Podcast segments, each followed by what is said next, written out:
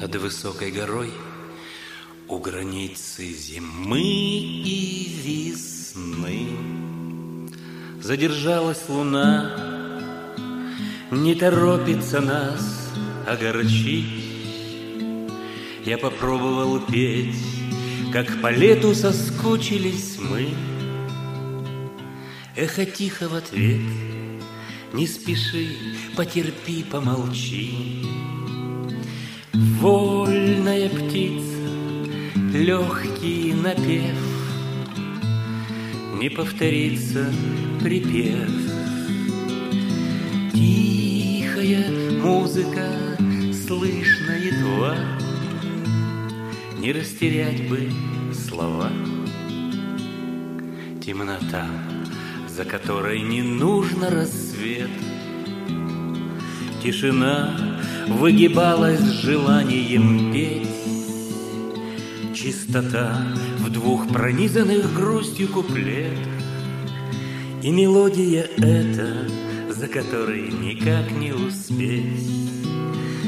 Вольная птица, легкий напев, Не повторится припев.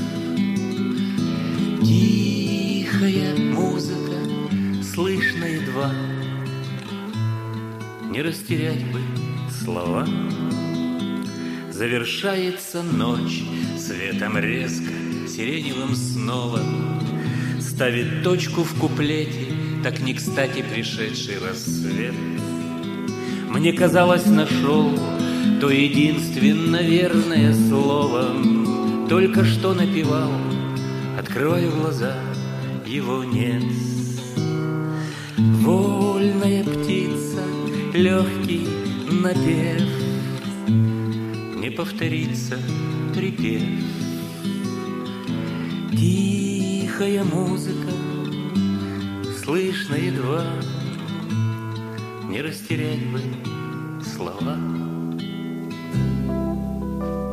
Здравствуйте, дорогие радиослушатели! Вновь в эфире программа «70-я широта» и я, Степан Потрошков. Сегодня, как это у нас бывает, вдохнем в наш эфир очередную дозу, в хорошем смысле этого слова, романтики горной и, в общем-то, здоровья и физической культуры. Почему? Потому что, как называет свою специальность наш сегодняшний гость, он преподаватель физкультуры и спорта. Но на самом деле его специальность и его жизненные позиции гораздо шире, нежели чем просто физкультура и спорт. Прошу любить и жаловать. Сошников Сергей Павлович. Сергей Павлович, добрый вечер. Здравствуйте. Сергей Павлович, 72 года, как вы мне сказали, вы занимаетесь тем, что инструктируете кого-то в альпинизме и в горнолыжном спорте. Что вообще такое инструктор альпинистов и горнолыжников? Не инструктирую, ни в коем случае не инструктирую, а пытаюсь привить любовь пытаюсь научить первым правильным, правильным шагам по горам, по тропам, по травянистым склонам и осыпям и так далее и тому подобное. Ну, просто именно вот эта широта этой профессии, как, о чем мы говорили, это не только инструктировать, это учить, это учить любви. Вот это вот в первую очередь, учить любви. Учить. Природе, к собственному движению, к собственному развитию, к собственному осмысливанию в этой природе самого себя. Это очень, наверное, с большим пафосом может быть воспринято, но это именно так. Я себя представляю именно вот инструктором по горному туризму. Это в первую очередь. Самое главное, вы учите прочувствовать те самые места, где человек отдыхает действительно душой и телом, где приобретается здоровье, где именно приходит к нам вот эта вот самая романтика горная. Ведь Владимир Семенович не зря спел, лучше гор могут быть только горы. Правда, он еще там добавил, на которых Еще не еще не бывал, да. Ну, как э, вершина, это стремление к совершенствованию и раз, и два, и в третьей горе, и в первом походе, и в последующих встречах на этой же базе. Почему, скажем, сейчас начала возвращаться активная туристская деятельность у нас на Тяньшане? Вы не представляете себе, но последние 2-3 года очень много народу стало в 2-3 раза больше. Я за этим наблюдаю ходить в горы. За окном танцует вьюга Первый день зимы Здравствуй, белая подруга И скучались мы Здравствуй, первая снежинка У Потекла слезой, разбегаются морщинки рядом с бирюзой. Разбегаются морщинки рядом с бирюзой. Снегопад все тише, тише, замерла душа. Заскользили наши лыжи в сказку не спеша. Зашуршали в повороте тени все быстрее. Закружит в водовороте прежних скоростей Закружит в водовороте прежних скоростей. Остроты не доставало восприятия Добавляют снег и ветер два приятеля. Заслезились бирюзинки, им домой пора. Снятся первые снежинки, дочки, до утра. Снятся первые снежинки, дочки, до утра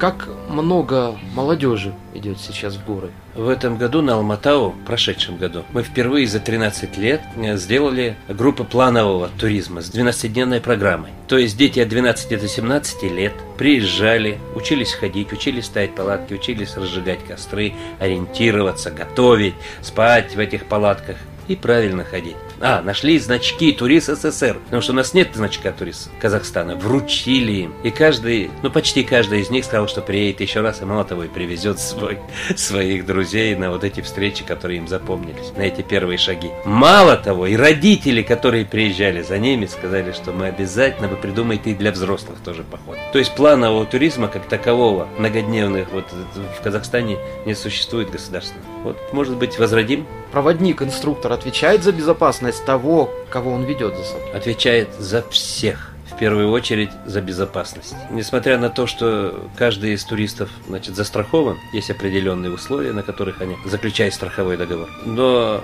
инструктор в первую голову отвечает за безопасность туристов. Это правильное прохождение по тропам. Надо научить пользоваться окружающей средой в смысле родников, в смысле растений правильных. Мало того, у нас сейчас звери есть. Это тоже они должны знать, э, что можно себе позволить, как нужно одеться. Это, за все это отвечает инструктор. Именно за все это. Без этого нельзя выйти в поход. Тиньшань это самая северная, особенно Тиньшань, наш Заилийский Алтай, это самый северный Тиньшань. Погода очень неустойчивая. У нас может быть утром до обеда теплая погода 20-22 градуса, а после обеда может выпасть снег на высоте 2000 метров. Так что здесь, конечно, инструктор отвечает за все. А с чем конкретно была связана ваша работа в Москве?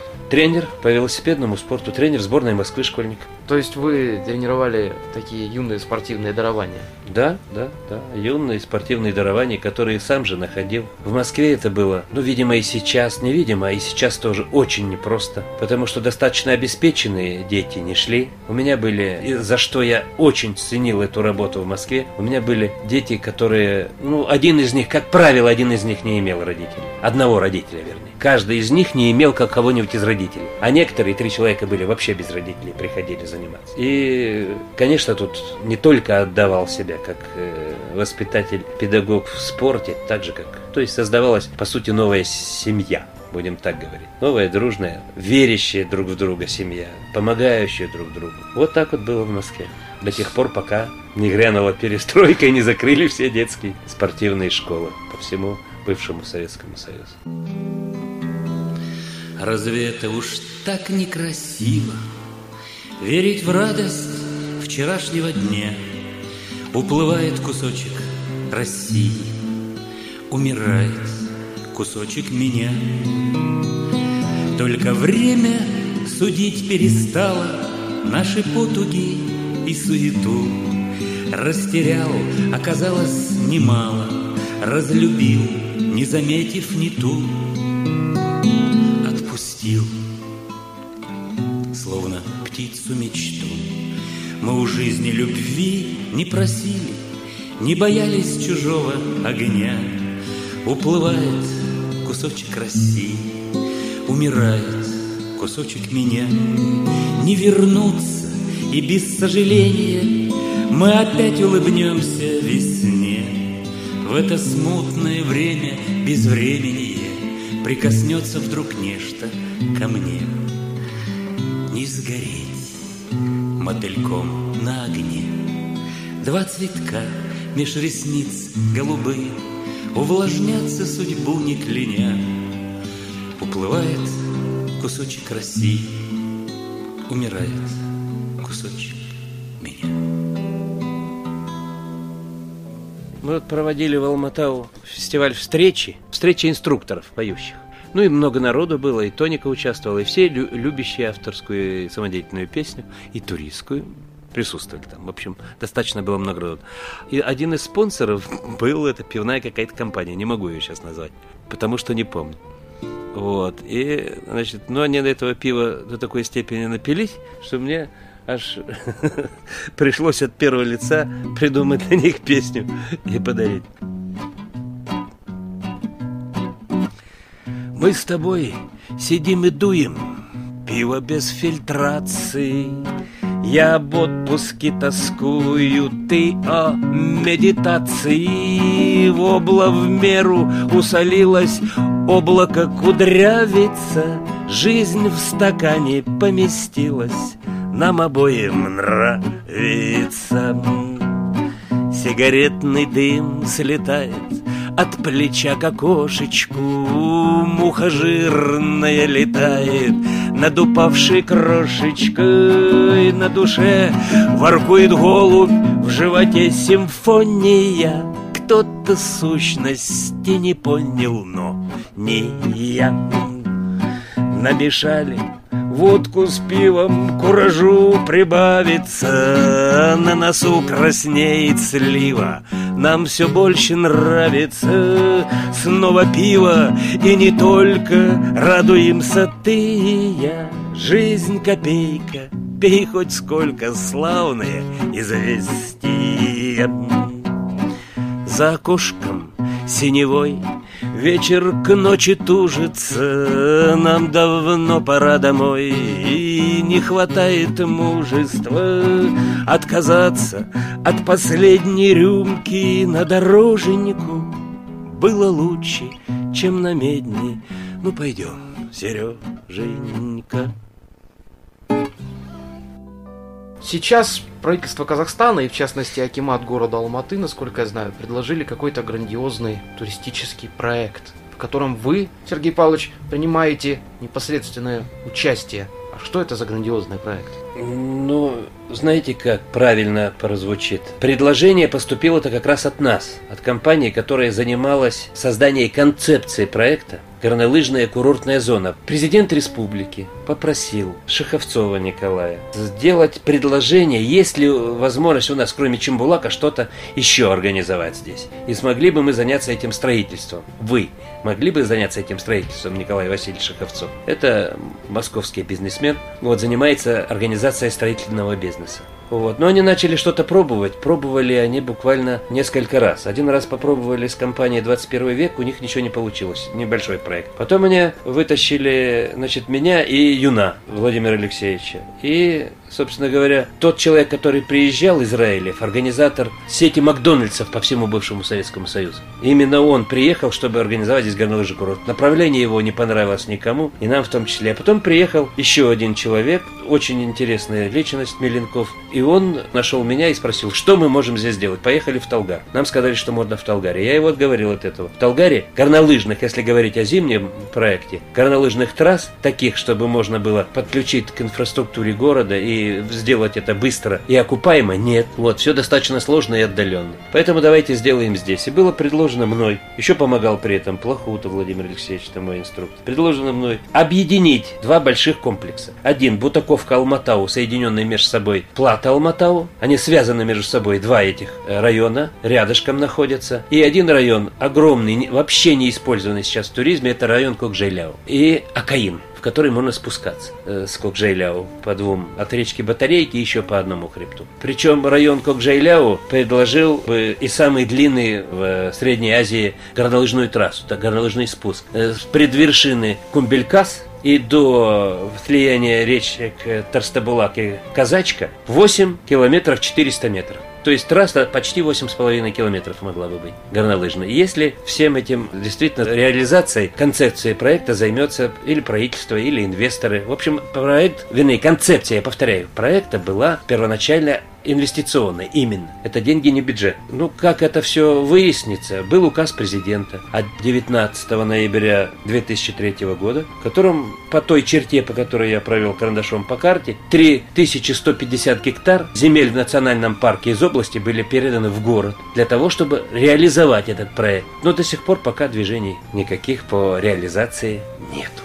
Мы надеемся, что все у вас получится. Дай-то бог. А вот на такой вот ноте мы прервем нашу сегодняшнюю беседу, поскольку время нашей передачи подходит к концу, и встретимся с вами, Сергей Павлович, на следующей неделе. Разговор у нас уже пойдет немножко в ином русле. Дорогие друзья, это была программа «70-я широта». В гостях у нас был Сергей Сошников, а вел программу я, Степан Потрошков. До свидания.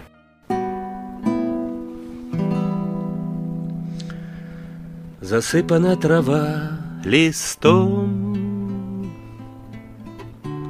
Сухим хрустящим тополиным Спешу за криком журавлиным Все оставляя на потом Которого уже не стало. Ни здесь, ни скоро, никогда. Крик улетает навсегда Вслед помашу рукой усталой Захочешь вспомнить и никак. Да растворился сон тягучий. Лишь крик остался песней лучшей. Не спетою зажат в кулак. Я новыми словами тишь Легко и бережно раздвину. Дарю тебе не половину. Всего себя, а ты молчишь. Не поняла и в этот раз Моих и журавлиных криков. Я к одиночеству привыкну Забуду о тебе, Бог даст. Но как забыть глаза твои? К твоим устам не прикоснуться. И головой не окунуться. В ладони запахом хвои